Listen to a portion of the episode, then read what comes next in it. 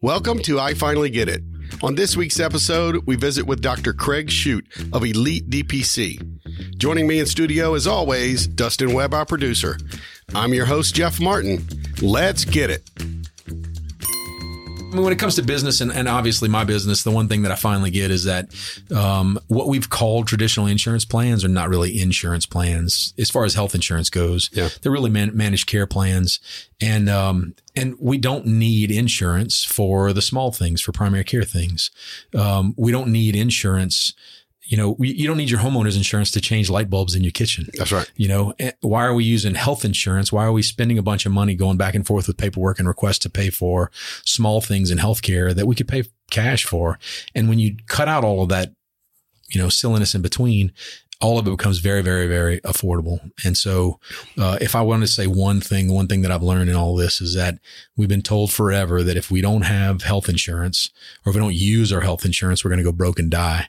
Uh, and the truth is, for the small things in healthcare, we really shouldn't be using health insurance at all. Yeah. So for the uh, viewers or listeners, they don't they don't probably know what a DPC is. Yeah. Explain what DPC is and talk about elite DPC. So DPC or direct primary care, uh, the concept is basically just a direct relationship between you and your physician and not having any middlemen in the, you know, in between the relationship. Direct primary care is a coined term. There was a bunch of physicians around the country that kind of had some ideas and came together and, and coined the term direct primary care or DPC. And at its core, it's a membership model for healthcare.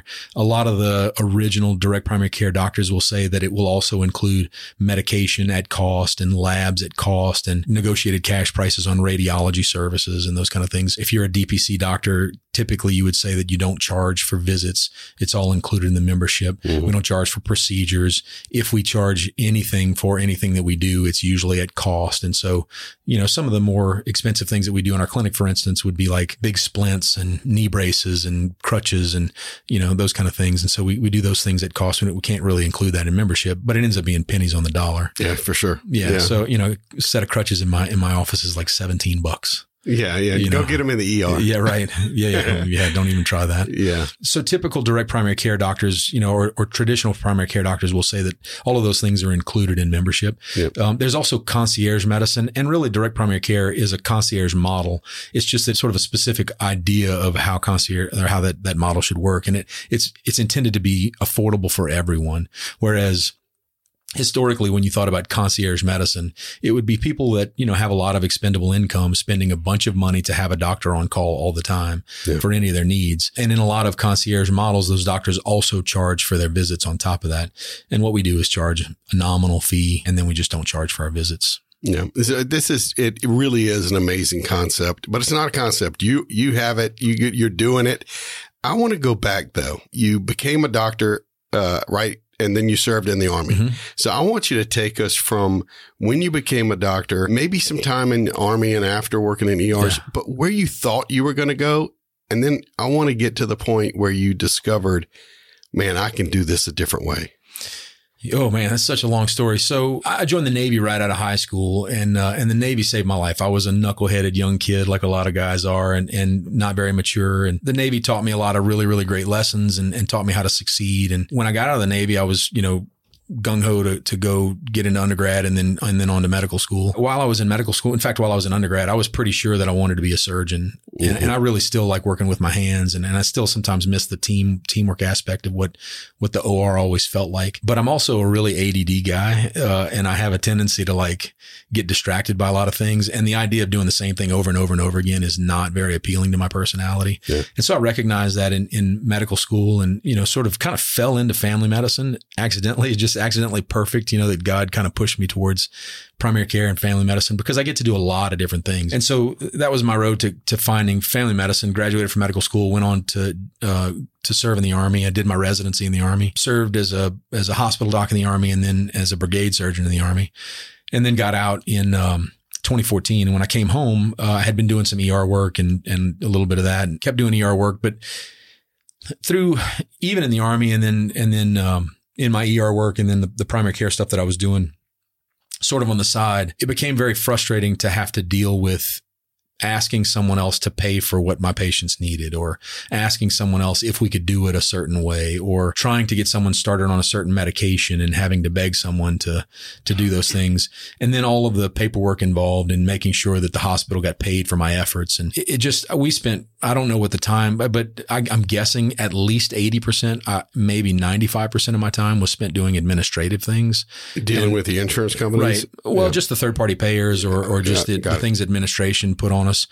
And they were doing that because, you know, they're they're worried about the business aspect of the hospital. And that's not why I went into medicine. I went into medicine to take care of people. And so it didn't make sense that I was spending somewhere between five and 15% of my time actually seeing patients and the rest of my time doing all these administrative things yeah. so that we could get paid for our efforts.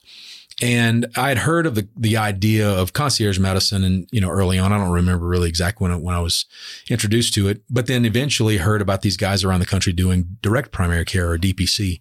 And I was very attracted to the idea, started researching it a whole bunch. And I don't know if your listeners know, but I came to you about business advice and, and, uh, and coaching. And so that's when we developed the idea of elite DPC and, and, you know, every DPC, because it's not a, there's no hard fast rule about how you do it. Yeah. We tell everybody that if you've seen one DPC, you've seen one DPC. You know, it's kind of yeah, it's, it's kind of like saying I have a hamburger stand. You know, like yeah, everybody right. gets the idea that you make hamburgers, but everybody does them a little bit differently. Some people offer tater tots and some people don't. You know what I mean? Right. Some people do onion rings and some people don't. So we came up with our own idea of what elite DPC would look like. And we, I held fast to those kind of core concepts, membership model, including visits in it, giving people after hours access. You know, everybody, all of my patients have my cell phone number and can call me directly.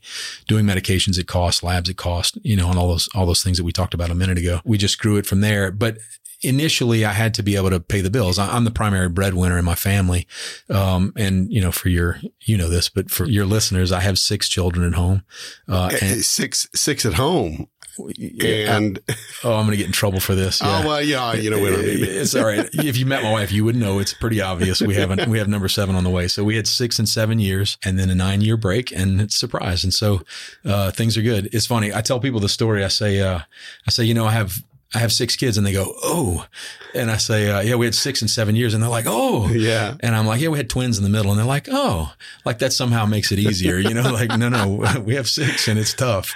Uh, but we just do it one day at a time. And so now we're about to have number seven and, and uh, we're excited about that. But, um, but the point is that I, I was, you know, I was and am the primary breadwinner in my family. And so I had to continue to work in that system for a while as we built up the practice. I went back to full time emergency med- medicine work and, and was a medical director for uh, a few years.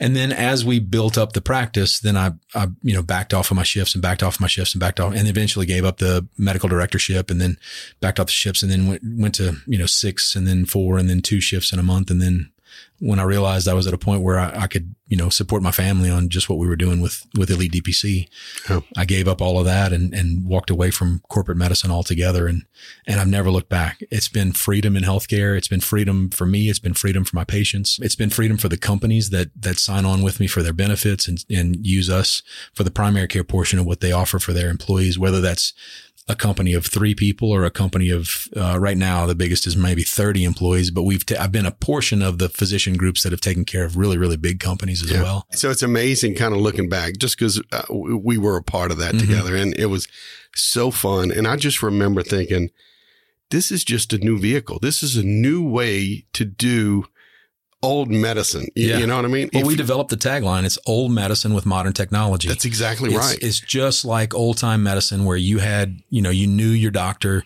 you had access to your doctor. You could, you knew where they lived. You know, a lot of That's times right. you go knock on their door and ask them for things at their house and on the weekends and things. That's right. Um, the difference is it's all done by cell phone now. And so we can do FaceTime calls and we can do, you know, texting back and forth and, and, and those kind of things. Uh, you know, in the early days, I remember going on a trip to, I think I was in Arkansas and I started having an issue. And how nice was it that I could text my physician and friend, yeah. but text my physician and, and say, look, I'm having this problem and then hear back within seconds You Yeah. know, it's okay. Yeah, and you've seen the map that we keep in the clinic. So we have Yeah, a map yeah, in the clinic with all the little pins in it, and, and the record is South Korea now. But um, South Korea. tell, tell me your favorite story, though. Yeah, And you don't have to names or Um, obviously uh, conditions. The the two stories that really stick out are my two favorites. One was I was in Costa Rica, and a patient was in uh, the Yucatan Peninsula in Mexico. They weren't in Cancun. I can't remember where they were. They were at a, at a resort or something. And the wife in, of that couple got sick, and they went into town to a pharmacy. And in Mexico, you don't need a doctor's note or or, phys- or a prescription or anything. You just go pick up what you want. But what do you pick up, right? And so they, Yeah, exactly. they called me, and I answered my phone poolside in Costa Rica and walked them through the pharmacy, telling them, you know, what to pick up for the symptoms that she had.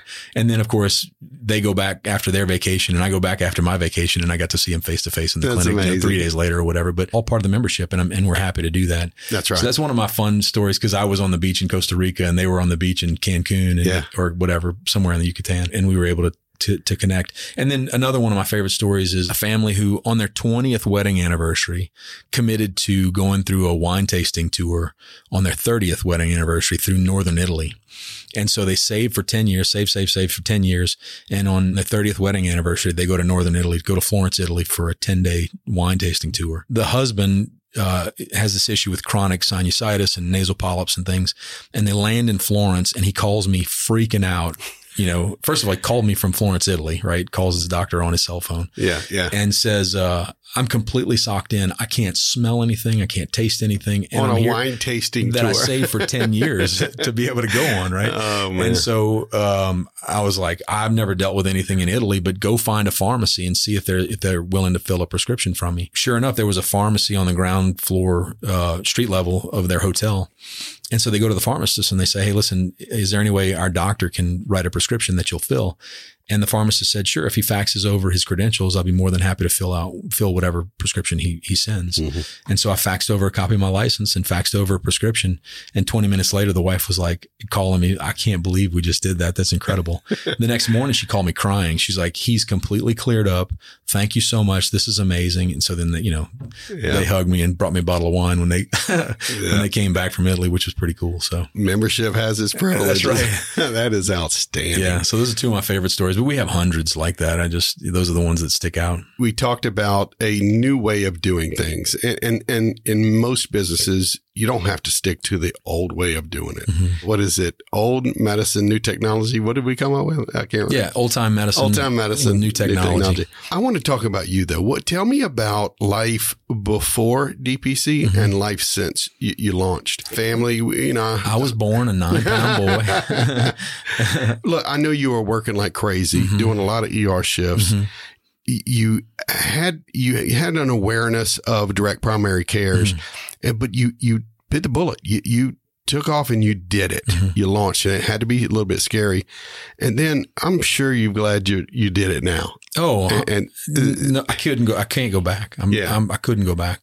I so, imagine it. how hard was it making that shift when you said, you know what, I, I can't do medicine like this anymore. It's not the best for the patient. It was unnerving um, because you know at the time I was employed by our local hospital system, and and I was I still am close friends with the CEO of that system. You know, when I start when I signed on with them, I told them that I wanted to be you know. I wanted to be a successful physician in their system and, and I wanted to eventually be, you know, involved in leadership in the hospital and those kind of things. And, and so when I kind of made up my mind that I needed to do something different, uh, I went to him and said, Hey, you know, what do you think about me doing this? And he wasn't very happy with me at the time. Of course, we talked through it all and, and they understood like I didn't want to, I didn't want to eliminate myself from the system. I didn't, you know, I didn't want to not have access to, you know, bringing my patients for, or sending my patients in for, for specialty care and those, those kind of things. I just wanted to step away from employment with the hospital system and do my own thing because I felt like it was the right way to do it. And so Yeah. we, we talked through it all and, and ultimately the hospital through their legal department let me out of my non-compete and gave me their blessing. And, and so, um, I went on, but maybe that wasn't the initial hurdle. The initial hurdle was talking to my wife about it and letting her know what, what I thought about and, and to her credit, you know, she just said, look, I trust you. If you think that this is something that you can do or should do, then, then you should do it. Yep, and, um, yep. and so, you know, she and I, obviously our priorities are making sure that our kids are taken care of. And so, and we're a team in that aspect. It wasn't like I just made a decision and she just needed to suck it up. you know, I went to her and said, Hey, this is what I'm thinking about doing. And this is what it's going to look like for a while. And I knew that I was going to have to work really long hours, you know, kind of running a business, starting a new clinic and having to work full time ER work to try to do it. And, and to her credit, man, she just said, look, I trust you. And, and if you think that this is the best way for us to, the best direction for us to take, then, then let's do it. And Yeah. so that was the first hurdle. And the second hurdle was then going to the hospital system Yeah. and, and talking with them. But, you know, a lot of doctors in primary care or in direct primary care talk about burning their bridges and like, you know, they're, they're kind of angry with the system and and and I, I don't see it like a an adversarial relationship. I just understand that the insurance companies are businesses and they have to run their businesses so that they're profitable. They're they're they are beholden to their shareholders and, and they're doing the things that they see best for that. And and the hospitals are trying to make sure that they're at least the private hospitals, they're not beholden to shareholders, but they're beholden to the communities which sure. that they that they support. And so you know, they're they're just doing business to try to make sure that they don't go under either, and so everybody's kind of working together to do that. And Lafayette's a small town, you know. I mean, like we, we pretend like we we're in a big city here. Oh, yeah, we you do. know, Metropolitan. ninety thousand people or whatever. It's Mhm. not we're not that big a, a city for sure. We're not that big a town, much less a city. And so I didn't want to burn a bunch of bridges here. You know, I wanted to live in our community and be you know seen as an asset to the community. And so I just wanted to do it the right way. And then after that, it was just a matter of like sucking it up and knowing, hey, you're going to be working 100, 120 hours a week for a little while until this you know gets off the ground. And I did. I, you know, yeah, worked yeah. worked my tail off for a while, a lot of sleepless nights and, and a lot of sleepless days trying to keep the clinic going when I'd been working all night in the ER. There's a line we've used in, in some of our presentations. I tell people I'm a doctor, uh, but I'm also a husband and I'm a daddy. And, uh, and sometimes I'm a patient too. And when I was in the system before, I spent a lot of nights uh, I'm not going to cry, Jeff. I'm, I'm, I'm about to. I need to call. I need to like take my take a breath. But I spent a lot of nights um, missing out on soccer games and missing out on baseball games and and not having dinner with my family and and that kind of stuff. Even when I wasn't doing full time side work, uh, just because I was constantly having to deal with all the administrative tasks that are put on us by the third party payers in, in traditional healthcare today. You know, I worked a lot of uh, Christmases and, and Thanksgivings and Easters and I missed a lot of birthdays and, you know, that kind of stuff before. And today I don't miss those things, man. Yeah, I, I eat yeah. lunch with my wife every day. Oh, that's Um, huge. I, you know, I, um, I don't miss any baseball games. If I miss a baseball game, it's because I was at a soccer game for somebody else. you know what yeah. I mean?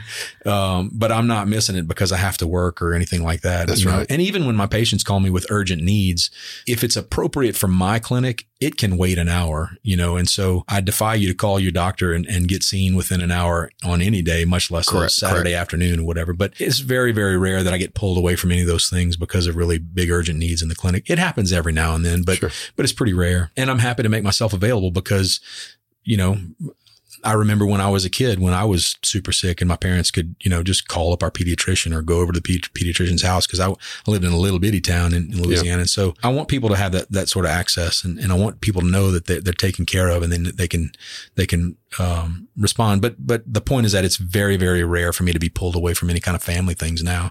And so I don't miss out on that stuff anymore for all of the, you know, what used to be, which was long hours and missing out on a lot of things and whatever. I mean, look, I'm a physician. I'm not, it's not like I, my life was horrible. You know, I mean, I could, I could be in worse situ- situations, but I worked really, really hard to be able to do what we do. And then on the back end of it to find out, oh, by the way, and you're going to miss out on all your family things and you're Yeah. going to, you know, um, was a little disheartening, but I don't have to worry about those things anymore. So Yeah. it's pretty cool. I love it, man. Yeah. You, you- you're uh, you're definitely where you're supposed to be. I agree. For all the business owners who are um, kind of stuck in uh, a certain either job or that, but they want to come on and do something, what would you tell them? Because your your your big thing to me is the leap, the risk that you took, Mm-hmm. and something that has never been done really in Lafayette the way you did Mm-hmm. it. Talk to those folks. Today, almost every business owner I talk to, their second or third line item in their P&L is healthcare. For those that, that provide products, typically number one is products, the cost of products, pro- cost of goods. Number two is typically payroll. And number three is healthcare. And for people that provide services, it's payroll and then healthcare. Exactly. And so either number two or number three is typically healthcare on their P and L. And when we start looking at those numbers and realizing like a lot of that money is because it's it's you know you're asking it's the equivalent of asking the homeowner's insurance company to come and change your light bulb in your kitchen. You know, it's just th- that stuff drives up prices. And so when we show people how they can get away from that and all of a sudden they start saving tons of money and realizing like, oh my gosh, like I, I thought that I had to do it this other way. And now my people are taken care of and we're saving a ton of money. And then on top of that, all the people have way better access and, you know, they have benefits because today, if you have a, if you have a traditional plan, you may be offering that as a benefit. Like, you know, as far as on the books, it looks like, Hey, my, my employees have these benefits. But if they have a high deductible plan, they may not be able to afford to even use that plan. You know, it may be that all their extra expendable cash is going to the other hat, their portion of what they're paying for their healthcare exactly plan. Right. And so when they have to use it, then they don't have the money to pay into the deductible and they end up with all these extra bills and, and things. And so, um, not only does the business owner save money, but the employees are, are happier. And in fact, I was just talking to a, a, business. We have a business here in town that has about 28 employees. And he was just telling me that we're currently saving him 15,000 a month.